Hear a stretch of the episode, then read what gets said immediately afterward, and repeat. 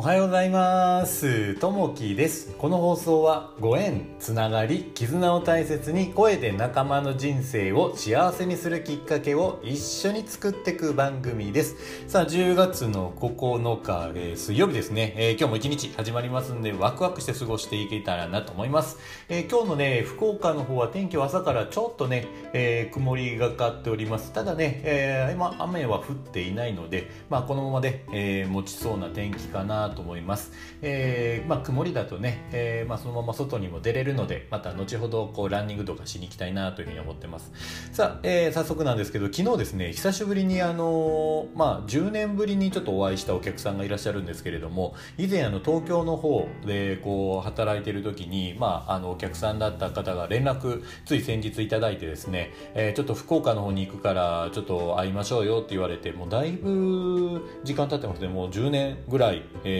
間空いてるんですけどちょっと久しぶりにね連絡もいただいて、まあ、覚えてもらってたのがすごいありがたいなと思って。であのちょっとこちら来られるんで一緒にお食事ランチタイムをしたんですけど、まあ、その時にね、えーまあ、手土産を持ってきていただいて、えー、美味しいですね、えー、手土産を持ってきてもらってこれどうぞということで、えー、娘さんの方にお渡し、えー、してねというふうに言っていただいてもらったんですけどいや実はですね僕あのまあ、2回目のねこう結婚がちょっと失敗したんですよっていう話をちょっとしたんですよ。あ、そうしたら、向こうのね、えー、方もね、あ、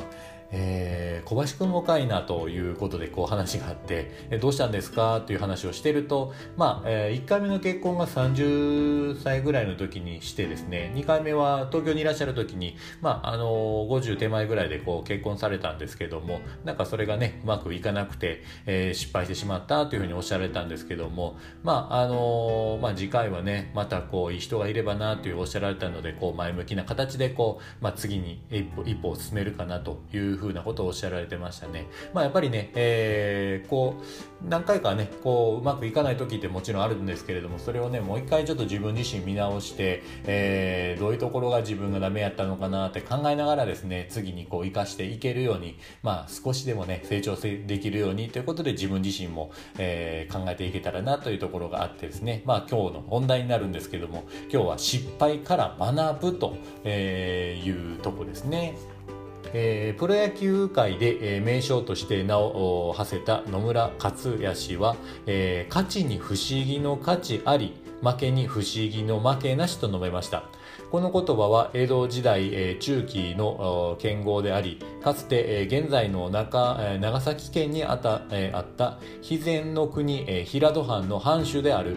松浦、えー、清山の剣術書のえー、情勢試験団の中に書かれた言葉を引用したものです。失敗したら必ずその失敗につながる行動があったと捉え、原因を探るべきでしょう。野村氏は負けた時に原因はどこにあったのか、どうすればそのミスをなくすことができたのかとチームで考える時間を設けました。こうした時間が、え、選手たちの失敗について考える力を促し、えー、強豪チームを作り上げる一助となりました。ビジネスの世界においても同様のことが当てはまるのではないでしょうか。失敗をして、え、苦境に陥った時こそ、え、その原因をしっかりと、え、追求し、え、成功の糧としたいものですというとこですね。えー、こういろいろね、こうビジネスやっていて、ちょうどね、やっぱりこう多いのがやっぱコロナ前にやっていたものと、え、コロナになった後、えー、ごろっとこう、まあ、世の中が変わってしまったので、それについてね、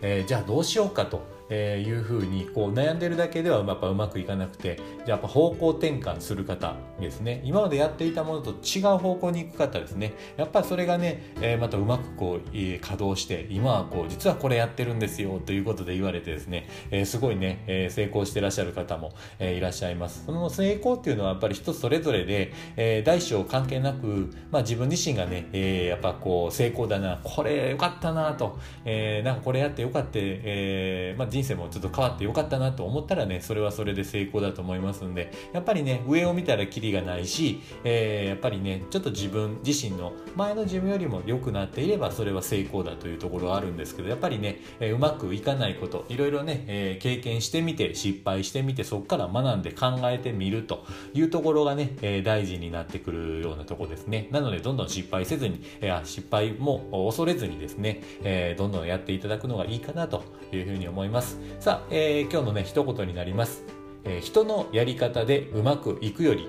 えー、自分の考えたやり方で失敗する方がマシだとえー、フェードル・ドストエフスキーさんのお言葉ですね。まあいろいろね、えー、これがいいとかですね、いうやり方とかあったりするんですけど、なかなかね、えー、それはその人にとっていいもので自分にとったら、え合わないかもしれないので、やっぱりね、自分で考えてやってみて、そこから、え失敗してみて、え10あったら9個ぐらいね、こう失敗して1個うまくいけばいいかなっていう感覚ですね、えでやっていけたらなと。失敗を恐れずに、えどんどんね、え取り組んででいくのが良いのかなと。もうこれはね、えー、まあプライベートもビジネスも同じなんですけども、まずはこうね、えー、まあ、失敗したら考えてみる。で、そこからまた行動してみると。これの繰り返しかなというところがあるので、どんどんね、えー、トライして、え前に前にと進んでいけたらなというふうに思います。さあ、え今日もね、聞いていただきましてありがとうございます。またあの、いいね、えレターあればお待ちしております。さあ、え今日もですね、あなたにとって最高の一日になりますように。じゃあね、またねね。いってらっしゃいバイバーイ